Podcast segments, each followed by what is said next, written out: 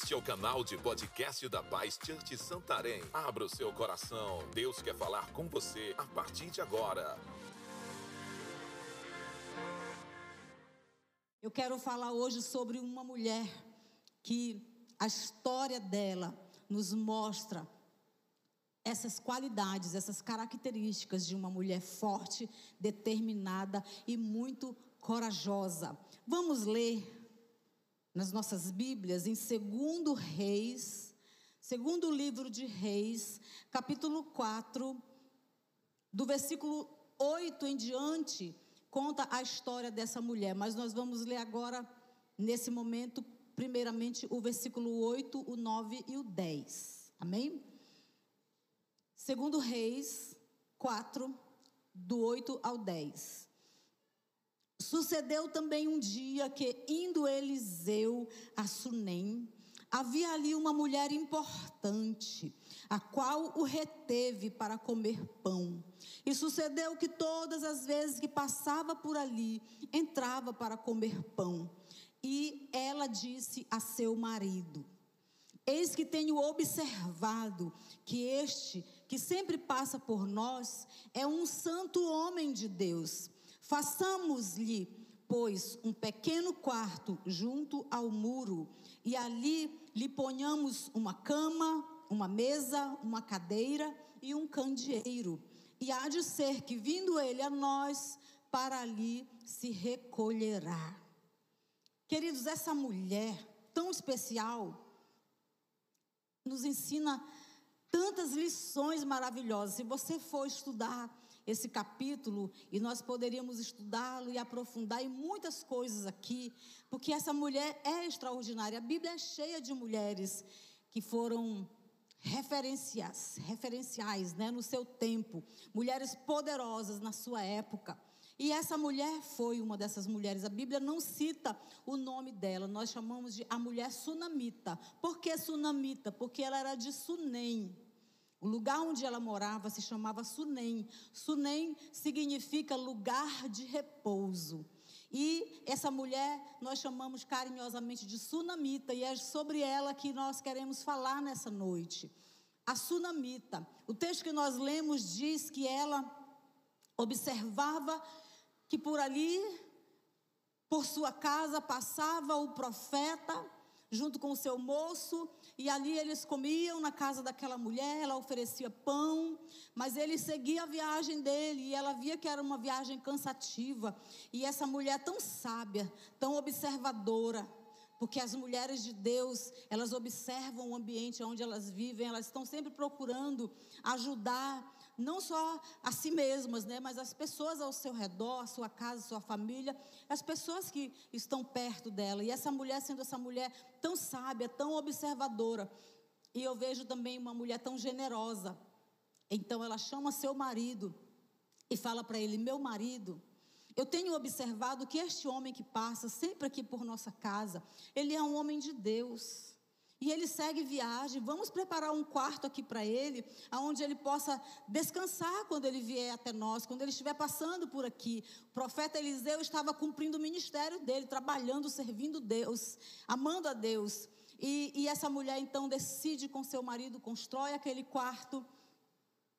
E o profeta começa a se hospedar ali, a descansar para prosseguir na, no, na sua jornada, cumprindo o ministério que o Senhor havia dado a ele.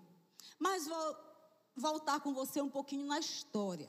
A Bíblia não fala da história dessa mulher, mas eu imagino que quando, quando jovens, esse casal se conheceram, esse casal, que eu digo a Sunamita e o seu marido, se conheceram, se apaixonaram, se casaram, e todo jovem casal sonha em ter filhos. E naquela época, nos tempos bíblicos, não existiam, como nós temos hoje, é, o planejamento familiar. Ah, nós vamos ter filhos daqui três anos, nós vamos ter daqui quatro anos.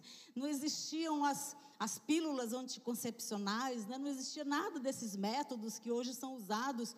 Então, um casal casava, eles tinham a, a sua noite de núpcias e muito provável, logo depois, naquele mês seguinte, aquela mulher já engravidava, já vinha o primeiro filho. e o segundo e o terceiro. Só que esse casal se casou, passou o primeiro mês, segundo mês, terceiro mês, quarto mês, um ano, dois anos. E eu creio que aquela moça começou a perceber que ela ou o seu marido eram estéreis. Um dos dois não gerava filhos. E o tempo se passou. Chega um momento que eu vejo que quando nós vamos, daqui a pouco nós vamos ver na própria história que eu estou contando para você, nós vamos entender que esse homem, o marido da sunamita, ele trabalhava com agricultura, ele trabalhava no campo. E eu imagino que este homem ia para o seu trabalho, cuidava do seu trabalho, e a sunamita ficava, pelo que nós podemos observar também, no texto, porque diz a Bíblia que ela observava que o homem de Deus passava. Então, eu imagino que aquela casa, por mais que aquela mulher, como nós vimos no texto, era uma mulher bem-sucedida, mas ela tinha falta de algo na sua vida, ela não tinha filhos. Então, aquele profeta passava, eles construíram aquele quarto e o profeta ficou ali. Um dia o profeta disse para o seu moço: eu vou contar na minha linguagem, tá, queridos? Não é exatamente como está na Bíblia, porque a Bíblia não, não conta todos os detalhes, como foi, não, tem, não teria como. Mas aí a gente vai lendo o texto e vai assim, imaginando como, como foi possivelmente. Então, mas a Bíblia diz né, que o Eliseu estava no quarto e ele chama o seu moço e ele fala para aquele moço: Jazi, nós somos tão abençoados pela vida dessa mulher. Ela nos hospeda na sua casa, ela nos dá comida. Eu quero fazer algo em gratidão, porque nós nós todos temos que aprender a termos gratidão para com as pessoas que nos abençoam. É, as pessoas que estão abrindo a vida delas, a casa delas, muitas vezes nos ajudando de alguma forma. E o profeta queria retribuir, sendo grato por aquilo que aquela mulher estava fazendo para ele, por eles. Aí o Geazi vai lá, começa a sondar lá. É. E aí, dona Sunamita, tudo legal com a senhora? Dona Sunamita, o nome dela não era esse, tá, gente? Eu que estou brincando aqui, tá? Dona Sunamita, tem alguma coisa assim que a senhora precisa, que nós podemos fazer pela senhora? A dona Sunamita, a Bíblia diz que ela respondeu: Eu vivo no meio do meu povo. Ela estava dizendo assim: Eu tenho tudo que eu preciso. E eu, ela poderia dizer: Eu tenho minha casa, eu tenho meu marido, eu tenho comida todo dia, eu vivo bem, eu sou uma. Eu vivo no meio do meu povo, eu tô, estou tô bem, eu não preciso de mais nada. Eu acredito que com o passar dos anos, como a sunamita viu que ela não engravidava, ela foi perdendo aquele sonho. Ela foi desistindo disso e ela se conformou que ela não teria filhos. Eles já estavam numa idade, talvez já bem, né, muitos anos de casado, muito tempo, já estavam conformados com aquilo. Quando o Geazi volta com Eliseu, fala: Eliseu, olha, ela disse que ela não precisa de nada, não.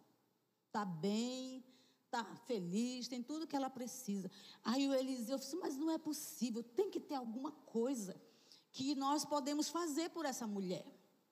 Aí o Geazi teve a ideia ela não tem filhos. Provavelmente ela queira ter um filho. Aí o profeta chama a mulher. E olha que sabedoria dessa mulher. O profeta, a Bíblia diz isso, ficou no quarto, chama a mulher. E a mulher pôs-se, a Bíblia diz assim: então ela pôs-se à porta. Olha a sabedoria, ela não entrou no quarto onde o profeta estava. Você está entendendo o que eu estou dizendo? Ela era uma mulher sábia, uma mulher casada, com uma postura de uma mulher inteligente, que honra seu marido. O marido dela estava trabalhando lá no campo. Sabedoria, ela não se expôs a uma situação de risco. Ela disse: Não, meu marido não está aqui, então eu vou me colocar aqui à porta. Eu vou ouvir daqui o que, é que o profeta quer que ele está me chamando. E o profeta chama a mulher e fala para ela: Quero lhe dizer que daqui a tal tempo, no ano que vem, no tempo tal, você vai ter um filho. A mulher levou um susto. E sabe o que ela responde para o profeta? Profeta, não minta para mim. Não minta para mim. Você sabe o que é a pessoa tocar numa ferida? Você está lá quieto, nem está esperando. Aí de repente vem aquela palavra para você, vem aquela proposta. E, e, a gente fala assim: você está brincando com coisa séria. O que, que você está fazendo? Você está querendo me enganar?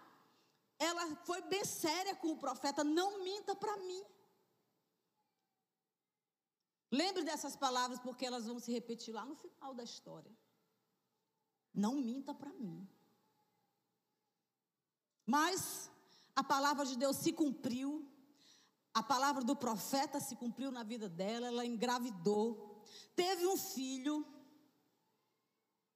Filho cresceu, o menino um dia estava lá no campo com o pai, o pai trabalhando, o menino, não sei se ele estava lá talvez aprendendo também a agricultura com seu pai, ajudando já na prática, né, ali com seu pai, aprendendo a trabalhar desde cedo. De repente, aquele garoto começa a gritar: Ai, a minha cabeça! Opa, minha garganta. Eu estou lutando aqui, em nome de Jesus. Ai, a minha cabeça.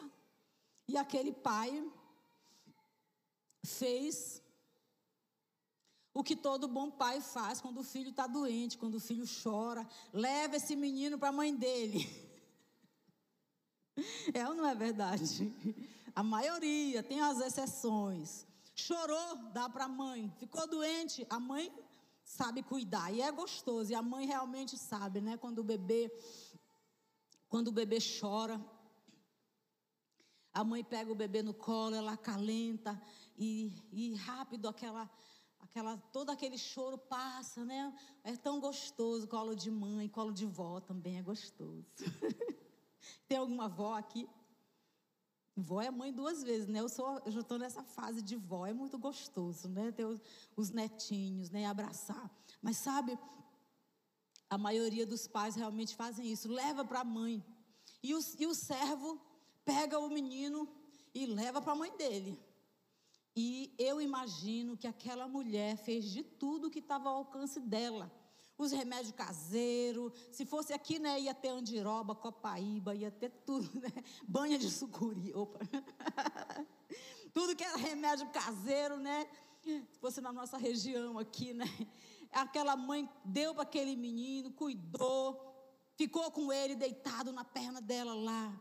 Mas a Bíblia diz então que aquele menino morreu. Morreu. E aí nós vamos ver as lições mais extraordinárias aqui na vida dessa mulher. Três, três características, atitudes que essa mulher teve que nos inspiram, não só as mulheres, mas os homens também. Mas hoje, em especial, para nós, as mulheres, as mães, a primeira atitude dessa mulher que nós podemos ver que ela era uma mulher de muita força. Muita força força emocional e força física. Por que força emocional? Quando o menino morre, o que, que ela faz? A Bíblia diz que ela subiu, deitou o menino sobre a cama do homem de Deus. Por que, que ela levou o menino morto lá para a cama do profeta? Porque foi o profeta que deu uma palavra para ela. O profeta na vida da sunamita representava a figura do próprio Deus. O profeta para ela era Deus falando com ela. Então a Bíblia deixa claro, ela pega o menino, sobe, eu acho que tinha uma escada, né? A Bíblia diz ela subiu, colocou o menino morto em cima da cama do profeta, trancou a porta, sabedoria e sai. Que controle emocional. Você sabe o que é que muitos de nós fazemos quando algo não vai bem na nossa vida? Contamos só para duas pessoas: Deus e o mundo.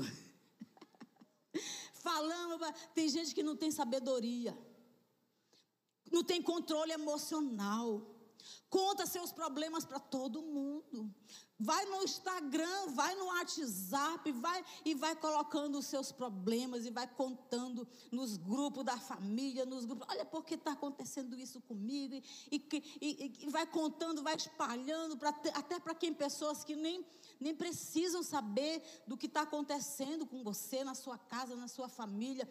Essa mulher, ela teve um controle emocional. Ela pega aquele menino, leva no quarto do profeta, tranca a porta e aí depois a gente vê o que ela vai, ela vai fazer daqui a pouco à frente. Mas que força que essa mulher tinha. Ela chama então o seu marido e fala para ele: Olha, eu estou indo até o profeta. Já estou indo, traz uma jumenta, traz seu. Mas por que você vai até o profeta? Hoje não é sábado, hoje não é lua nova, hoje não é dia de festa, não é dia de, de nada de especial, de voto, de o que, que você vai fazer lá com o profeta? E qual a resposta dela para aquele marido? Tá tudo bem. Sabe o que nós aprendemos? Tem a hora certa de falar. Pessoas descontroladas emocionalmente causam danos, causam transtornos por onde passam, causam problemas, causam confusão, problemas para elas mesmas e problemas na vida dos outros. Porque não tem controle.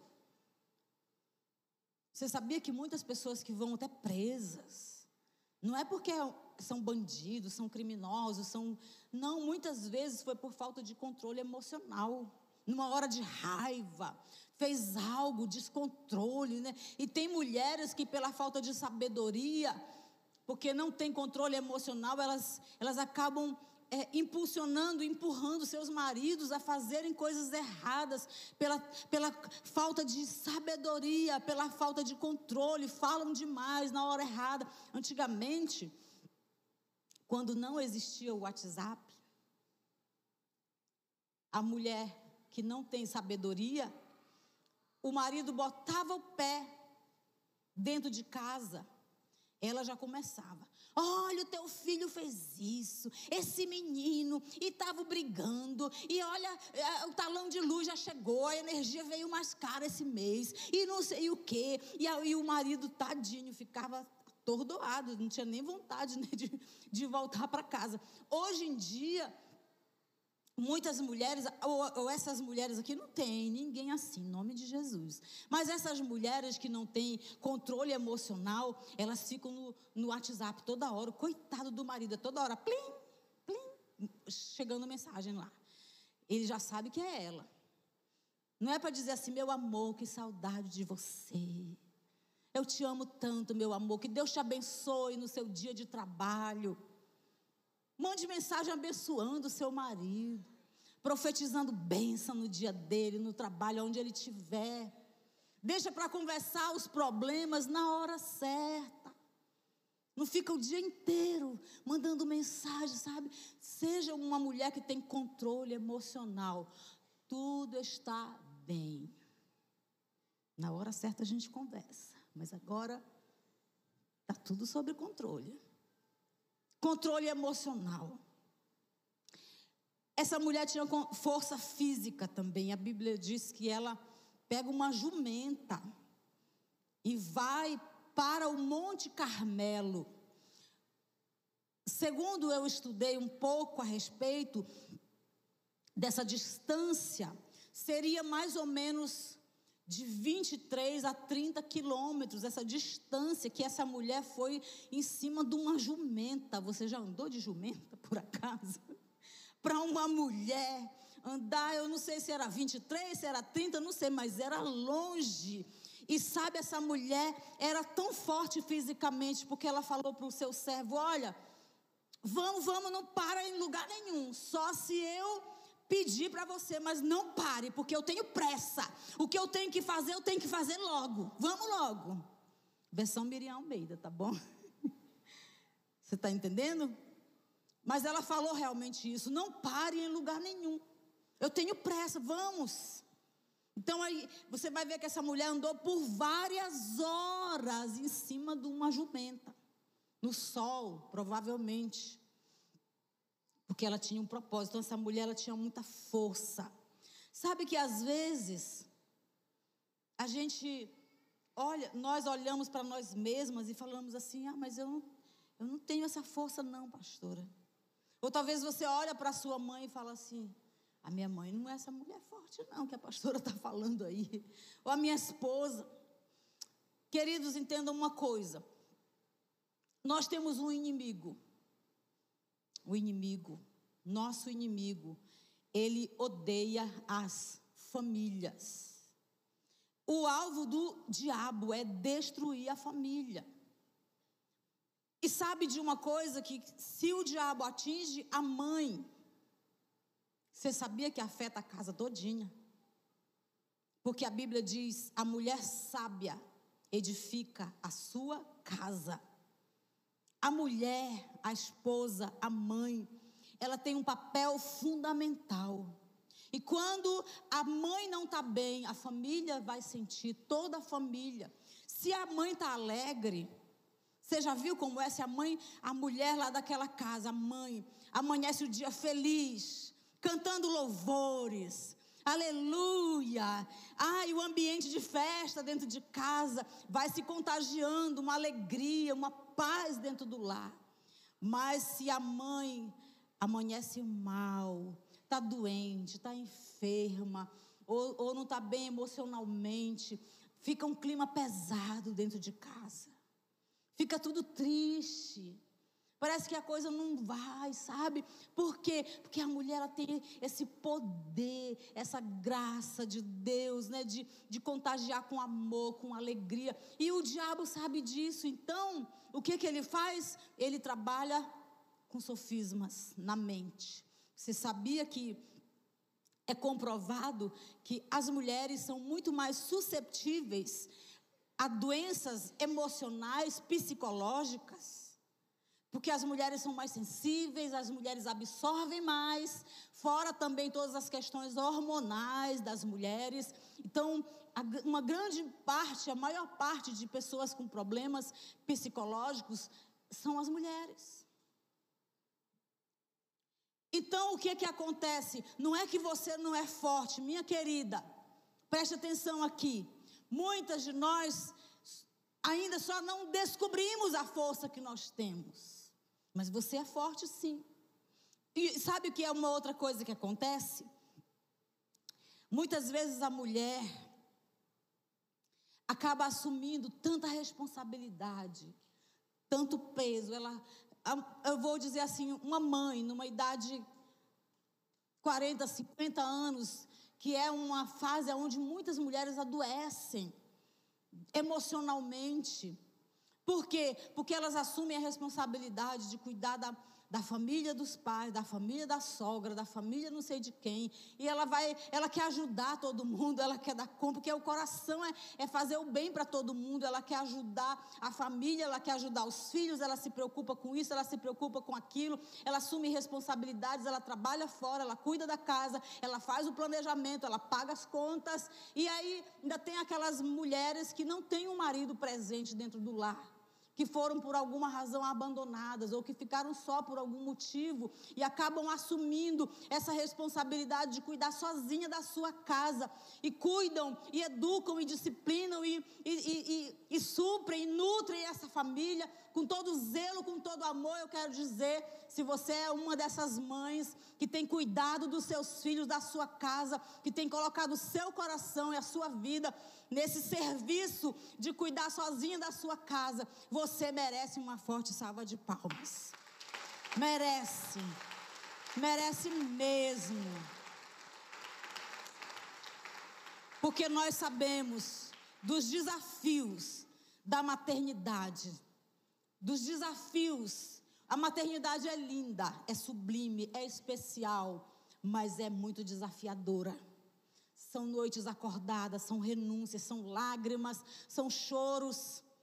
Talvez muitas mães aqui hoje já choraram por causa dos seus filhos. E muitas choram pelos filhos e depois ainda vão lá na frente choram pelos netos, porque começam a ver tanta tristeza muitas vezes de filhos. Hoje nós estávamos falando de, de filhos que alguém até falou para mim assim, pastora, não se fazem mais filhos como antigamente. Eu aconselhei uma senhora lá em, em Macapá, uns muitos, dez anos atrás. Eu ajudei por um tempo aquela, aquela mulher. Morava numa casa muito bonita, muito chique. Eu até fiquei até constrangida de sentar naquele sofá tão branco que ela tinha, tão lindo. É o, é o chique do último no grau, né? O sofá branco. Ai, que coisa mais linda. E, e ela morava sozinha naquela casa. E acho que ela tem, não sei se é, são quatro ou cinco filhos já adultos, muito bem-sucedidos nas suas carreiras profissionais. E aquela mulher começou a chorar. Ela disse, pastora, meus filhos moram aqui mas eles passam meses sem vir na minha casa. E aquela mulher chorava. Eu não sei onde errei, pastor. Me diga onde foi que eu errei. E ela começou a contar, né? A história. E ela falava assim, com tanto amor de cada filho, falava o nome deles. Quando ele nasceu, ele era não sei o quê, eu cuidava dele, eu escaldava as mamadeiras dele, porque ele tinha problema de saúde. Eu passava as roupinhas dele uma por uma, com tanto amor, pastor. E aquela mulher chorava, chorava. Eu sei que eu errei, pastora, mas, meu Deus do céu, o que, que eu fiz para merecer isso? Mas a Bíblia diz que nos últimos tempos muitos homens seriam amantes de si mesmos. E aí desonram os pais, desonram as mães. Sabe? Eu creio, queridos, que nós que somos pais, nós temos que ter, claro, é lógico, a Bíblia diz: pais, não provoqueis a ira nos vossos filhos, mas os filhos precisam aprender a honrar mais e mais os seus pais. Filho, ame e honre seus pais. Você quer ser bem-sucedido? Você quer ter longa vida sobre a terra? E isso não é só para os solteiros, isso serve para mim, que já vou fazer 30 anos de casada. Eu preciso honrar meus pais. Com a minha vida, cuidando, zelando. Eu Talvez já causei tantas dores, tantas feridas, tanta preocupação. Muitos de nós aqui, quantas vezes já causamos tanta preocupação quando adoecemos, quando algo não vai bem conosco e nossos pais choram, nossas mães choram na presença de Deus por nós. E nós temos que ter um coração grato, e agora é a nossa hora. Nós que já somos adultos, maduros, de cuidar, de amar, de mostrar o amor para os nossos pais, de honrar, de procurar formas de, de demonstrar nossa gratidão a eles, procurar formas de honrarmos os nossos pais. Todos nós temos a nossa vida tão corrida, tanta coisa, mas nós precisamos honrar aquela que, que tem chorado por nós, que tem derramado lágrimas, que tem pago um preço por nós. Eu falei nos outros cultos, quero falar nesse.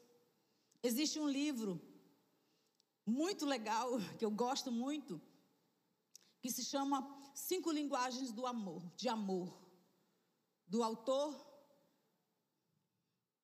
Gary Chapman. Eu acho que é isso.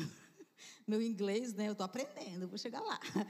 As cinco linguagens do amor, de Gary Chapman. Esse livro, ele nos fala, ele, ele ensina, tem, tem esse para adultos, casais, tem o de filhos, tem de kids, tem de adolescentes. Eu acho que temos aqui no nosso Paz Store, você pode adquirir, estude esse livro, aprenda sobre essas cinco linguagens. O que é isso, pastora? Cinco linguagens do amor são cinco formas que a grande maioria das pessoas se sentem amadas ou demonstram amor pelos outros. E a minha pergunta para nós todos hoje: nós conhecemos as, a linguagem de amor da nossa mamãe? Você já parou para pensar nisso? Deixa eu falar aqui rapidinho para você quais são essas cinco linguagens de amor. A primeira linguagem é o toque físico. Eu não estou colocando na ordem do livro, estou colocando na ordem que eu, que eu lembrei. O toque físico. Tem pessoas que amam ser abraçadas, amam um cafuné, amam uma massagem nos pés. O meu esposo, ele, eu acho que é uma linguagem de amor deles, pelo menos em casa, é o toque físico. Se ele está aqui no sofá, ele fica se encostando em mim assim. Aí ele põe a mão dele, ele fala, amor, faz uma massagem aí. Ele coloca, quando as meninas estavam em casa, né? Colocava o pé em cima da Ana, o pé em cima da Priscila. Faz uma massagem aqui. Ou então ele se deitava no chão e, e falava para elas subirem na costa dele, fazer massagem na costa dele. Se ele tiver aqui, ele põe a mãozinha dele para a gente ficar mexendo nos dedos dele. É a linguagem de amor. Tem gente que não suporta esse negócio de ficar abraçando. Aí você fala assim: ah, esse, essa pessoa é muito desumana. Não, é porque não é a linguagem de amor dele. Ah, para com esse negócio de ficar me abraçando. Não gosto disso. A outra linguagem de amor são atos de serviço. Talvez o que a sua mamãe vai se sentir muito amada é você chegar lá na casa dela, ou se você mora com ela, você de, de, é, de manhã falar assim: Mamãe, hoje pode deixar comigo que eu que vou limpar tudo. Vou lavar a louça, vou limpar o chão, vou lavar o banheiro. Vai ficar tudo cheirosinho. Aquela mamãe vai se sentir tão amada, porque faz tanto tempo que ninguém ajuda aquela mamãe nas tarefas da casa. Você quer ver uma, uma mãe que, que tem bebezinho pequeno chorar de emoção. Você quer ver uma mamãe que tem bebezinho pequeno chorar de emoção? Ajude essa mamãe. E tem umas que falam assim: não é ajuda, ele faz mais do que a obrigação dele. Ah, minha irmã querida, seja grata. Seja grata. A Bíblia diz que nós mulheres fomos preservadas por causa da nossa missão de mãe. É minha missão. E se alguém me ajuda, eu vou agradecer. Eu vou ser grata. Então, a mesma coisa com a nossa mãe dentro da nossa casa. Talvez a linguagem de amor dela é essa. Seja grato. Demonstre seu amor com atos de serviço. Outra linguagem de amor, palavras de afirmação. Talvez o que a sua mãe gosta é que você fale para ela palavras lindas, elogie. Fala para ela, mãe, você é minha princesa. Mãe, você é tão especial. Mãe, eu te amo tanto. Mãe, a senhora é linda, é minha rainha. Mãe, eu sou o filho mais sortudo, mais abençoado. Talvez aquela mãe vai se sentir assim a mulher mais feliz do mundo, mais abençoada do mundo pelas palavras que você está falando.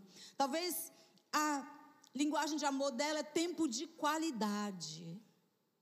Quantos filhos passam tanto tempo sem ter um tempo de qualidade com a sua família, com a sua mãe? Quando, quando tem, é, eu fui, eu fui uma vez, me convidaram para ir num num restaurante muito chique. Eu nunca nem imaginava que tinha assim, né? Um negócio tão. Você tem que agendar. Aí chega lá tudo chique, né? Aí eu fiquei assim, ai meu Deus, o negócio que é tão sofisticado. Aquelas madames assim, sabe, bem, bem chique, bem bonitas, né? Bem arrumadas. E não, não tinha como eu não observar. Nós estávamos numa mesa aqui, e na minha frente tinha uma mesa vazia que logo chegou um casal, uma mulher linda, muito linda, muito bem vestida, pele maravilhosa, cabelo. Ela e eu acredito que era o marido. Pela reação deles, eu acredito que era marido. Você vai já entender. E eles entraram naquele restaurante tão chique, não era aqui em Santarém entraram naquele restaurante, sentaram ali, e nós aqui conversando e eu observando, porque eles estavam na minha frente, não tinha como eu não ver. Durante todo aquele tempo, aquela mulher, tão bonita, tão bem arrumada, eu imagino que era aniversário de casamento deles, alguma coisa, porque ela foi assim, vestida bem, um momento muito especial para eles, aparentemente. Eu achei que seria tão legal, né? Eu achei, olha que casal bonito. Só que A atitude era assim, ele ficou, ela ficou o tempo todo com o celular passando os vídeos, olhando. O, assim, umas duas horas mais ou menos que eles ficaram ali, passando no celular. E ele ouvindo áudio e respondendo áudio. Ouvindo áudio e respondendo. Comeram, não conversaram, não sorriram um para o outro, não olharam nos olhos um do outro, não teve aquele clima de romance, né? Não teve nada, não teve. Eu fiquei assim, meu Deus. Terminaram de comer aquela comida super chique, se levantaram e foram embora. Eu fiquei pensando, isso não é tempo de qualidade. Tempo de qualidade pode ser até lá embaixo da mangueira no seu quintal mas vocês estão lá em família, olhando nos olhos dos outros, um do outro, brincando, sorrindo, conversando, contando as histórias, perguntando do, do passado, da, da infância, como foi. As, os pais os pais, os nossos avós, eles gostam de contar as histórias deles e muitas vezes os filhos estão tão apressados, ah, eu não quero ouvir isso. Ah. Ouça as histórias dos seus pais, mesmo que você já ouviu 20 vezes, 30 vezes. Para eles é tão importante você estar lá, aquele tempo de qualidade. E a última linguagem de amor é presentes. Quem aqui gosta de presentes? Tem pessoas que você pode dar um presente para ela, ela vai receber aquele presente, vai dizer obrigado, Deus te abençoe e vai guardar aquele presente. Mas tem pessoa, quando a pessoa tem a linguagem de amor, de presentes, ela vai receber aquele presente. Ai, que coisa mais linda! Ela ganhou um pente, vamos dizer assim, por exemplo. Que pente especial! Muito obrigada! Ai, eu, amei tanto! Ele vai pentear meu cabelo, né? Vai deixar meu cabelo tão bonito. Obrigado por esse pente. Ai, fulano, eu ganhei um pente. Você acredita que eu ganhei? Porque a linguagem dela de amor é presentes. Então ela gosta. Aquilo deixa ela feliz. Aí uns falam assim: ah, essa pessoa é meio interesseira. Não, é a linguagem de amor. Cada pessoa é diferente. Descubra qual é a linguagem de amor da sua mãe? Se a sua mãe está triste com alguma coisa, passando por um problema, surpreenda a sua mãe, faz algo especial para ela, faz ela se sentir amada, valorizada, preciosa. Isso não é só com a mãe, é com o marido, é com a esposa, é com o filho, é com, com qualquer pessoa da nossa casa que nós queremos amar. Descubra qual é a linguagem de amor daquela pessoa, expresse com ações, com atitude. Essa mulher, sunamita, ela era essa mulher corajosa. Aliás, essa mulher cheia de força. E você também é, em nome de Jesus. Amém? A segunda característica dela, ela era determinada. Olha só. Uma mãe pode não vencer todas as suas batalhas, mas com toda certeza lutará até não aguentar mais. Você não vê quando a mãe tem que lutar por um filho, ela não vai desistir. Ela luta, ela luta, ela luta até não aguentar mais. O que aconteceu com a mulher sunamita? Ela, a Bíblia diz que ela reuniu o empregado, pegou a jumenta e foi para o Monte Carmelo ao encontro do profeta. Então ela abardou a jumenta, disse ao seu servo: Guia e anda, e não te detenhas no caminho, senão quando eu te disser. Partiu ela, pois, e foi ao homem de Deus, ao Monte Carmelo, e sucedeu que, vendo o homem de Deus de longe, disse, disse a Geazi, seu servo: Eis a sunamita. Essa mulher tão determinada, ela sabia, Deus tinha dado um filho para ela e ela estava determinada a não abrir mão daquilo que Deus a tinha abençoado, né? Aquilo que Deus tinha dado a ela. Então ela faz isso. E sabe o, lugar que ela foi? Aonde o profeta estava? Monte Carmelo. Você sabe o que, que significa essa palavra Carmelo? Carmelo significa lugar da presença de Deus. Sabe o que é que isso representa para nós? Isso nos ensina que é na presença de Deus, é aonde nós vamos ter os nossos sonhos restaurados, aonde nós vamos ter o nosso, a nossa bênção ressuscitada. Ela sabia que ela precisava ir até onde o homem de Deus estava, até o Carmelo. Ei, querido, preste atenção uma coisa aqui. O lugar da bênção de Deus é na presença dEle. O lugar aonde o teu sonho vai ressuscitar é na presença do Senhor. Talvez o diabo tenha tentado destruir a tua casa, destruir o teu casamento, destruir teu filho, levando teus filhos para os vícios, para as drogas, levando tua filha para a prostituição. Em nome de Jesus, te levanta em autoridade, vai para a presença de Deus, vai para o Carmelo, porque é no Carmelo, é na casa de Deus, é na presença de Deus que tem o teu milagre. É na presença de Deus.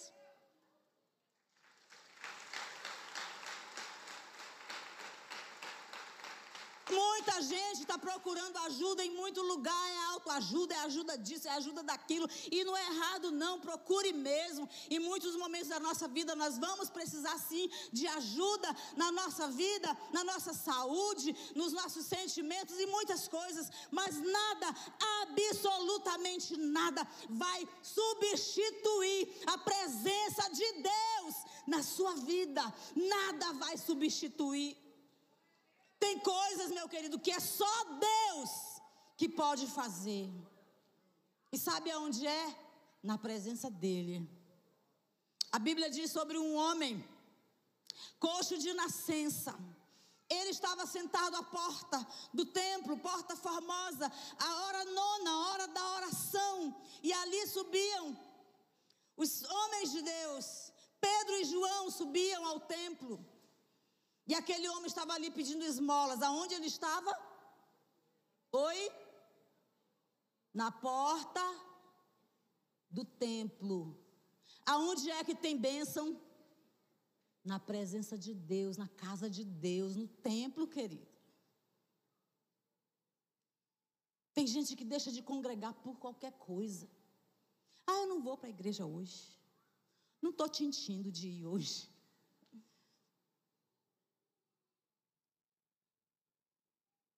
Pedro e João entravam ao templo. E aquele homem foi pedir uma esmola. E o homem de Deus, cheio do Espírito Santo, falou para aquele coxo de nascença: Eu não tenho prata, eu não tenho ouro, mas o que eu tenho eu te dou em nome de Jesus Cristo Nazareno. Te levanta e anda. E imediatamente aquele homem saltou e foi curado. Aonde ele estava? Na porta do templo. A Bíblia nos fala sobre uma mulher chamada Ana. Ana clamava a Deus aonde? No templo. No templo de joelhos, chorando, na presença de Deus, chorando, clamando: Deus, eu quero um filho. O, sacerdote foi lá, porque você está chorando, você está embriagada. Ela, não, eu estou chorando, eu estou clamando ao meu Deus, porque eu quero um filho. Eu estou pedindo a Deus por um filho. E a Bíblia diz que Deus ouviu o clamor daquela mulher e ela se tornou mãe. Tem resposta de Deus aonde? Na presença dele. Carmelo é o lugar da presença. Carmelo é onde você vai receber o seu milagre. Então põe a mão de homem de Deus, de mulher de Deus e diga para o seu irmão assim: vai para o Carmelo, meu irmão. Porque no Carmelo tem cura, no Carmelo tem restauração de sonhos, no Carmelo tem ressurreição. Em nome de Jesus. Glória a Deus, aplauda o Senhor.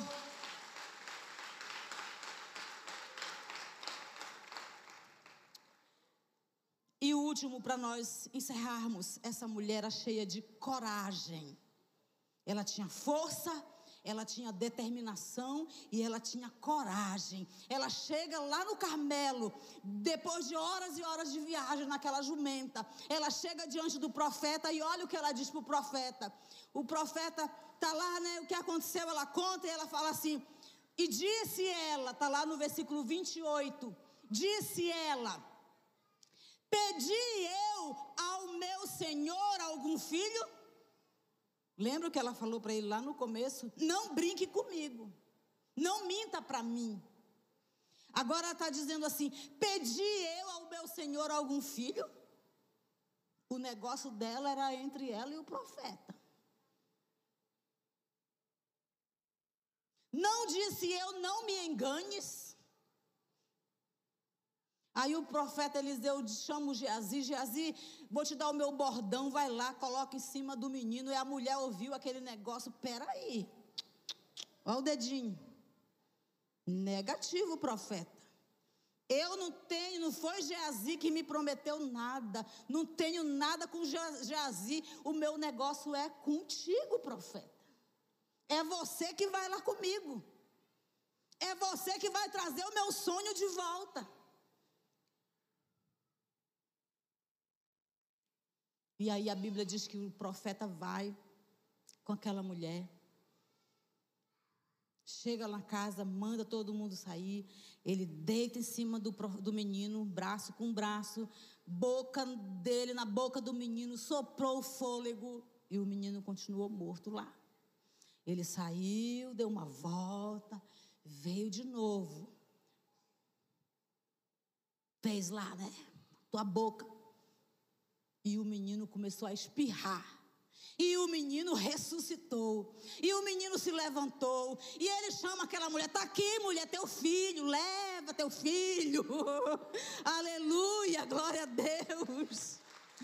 Querido Deus quer restaurar a tua casa, o teu filho, o teu relacionamento, o teu sonho. Talvez você sonhou com algo que você até muito tempo já deixou até de acreditar. Você acha que é tão impossível? Por acaso eu pergunto para você nessa noite: existe alguma coisa que é impossível para o nosso Deus? Não. Não existe. Tudo que você sonhar ainda é pequeno diante daquilo que Deus pode fazer na sua vida. Se Ele te prometeu, então seja corajoso, seja forte, seja determinado. E eu quero encerrar, querido, falando para você: existe muita força no clamor, na oração, na coragem, na determinação de uma mãe, de um pai pela vida do seu filho. Um dia eu estava no hospital com a Pri, minha filha mais velha, ela tinha dez meses de vida. Estava com dois meses que ela estava doente. Uma semana nós estávamos no hospital. Eu estava com ela lá dia e noite, dia e noite, dia e noite, uma semana. Teve uma tarde ali que parecia que o inferno inteiro tinha descido naquele hospital.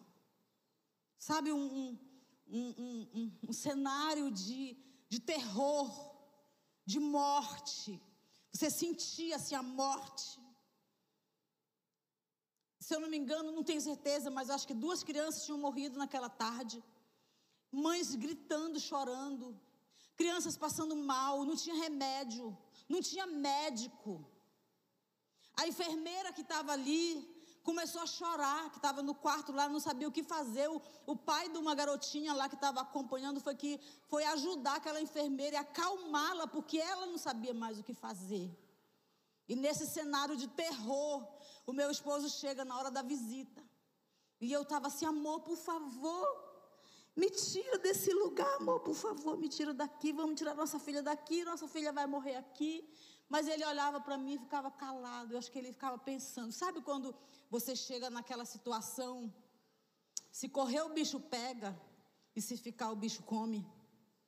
Você já chegou num ponto desse? Você não sabe o que fazer. Só que eu quero dizer para você: o bicho não pegou.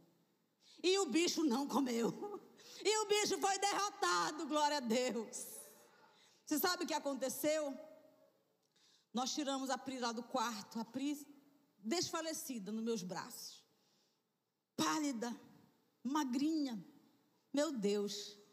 Nós fomos lá para o lixão do, do hospital, atrás do hospital, onde tinha muito lixo, muito lixo. Sabe, uma situação de caos naquele hospital que estava. E nós começamos a orar. Uma hora eu segurava a Pri, depois o Luiz pegava e depois passava para mim. Enquanto um segurava, o outro colocava a mão e orava e nós ficamos andando ali. E de repente, eu creio que nós fomos tomados pelo Espírito Santo, porque nós começamos a cantar. E nós cantávamos tão alto: O Senhor é homem de guerra, o Senhor é homem de guerra, Ele vai à frente do seu povo, garantindo a vitória. O Senhor é. E nós começamos a andar e cantar e cantar, e uma glória de Deus veio ali naquele lugar. As pessoas passavam no corredor, ficavam olhando, esse pessoal tá meio, tá meio louco, e a gente lá cantando, cantando com muita fé, e as lágrimas descendo. De repente veio uma paz tão grande. Sabe aquela paz que a Bíblia diz que excede todo o entendimento, não tem explicação. Foi essa paz que nós sentimos naquela hora. Meu esposo voltou, eu fiquei com ela lá. E aquela noite, em muitas noites que nós tínhamos passado, foi a melhor de todas. Você sabe quando você, a alegria de ver o seu filho sorrir de novo, de ver seu filho comer de novo. Sabe, a Pri estava bem. A Pri estava feliz. Sobrenaturalmente ela estava curada. E no outro dia de manhã, dois meses, nem o médico sabia o que, era o problema da Pri. No outro dia, a médica examinou, olhou para ela, mãe, dessas vitaminas aqui para sua filha. Tá bem, vá para casa.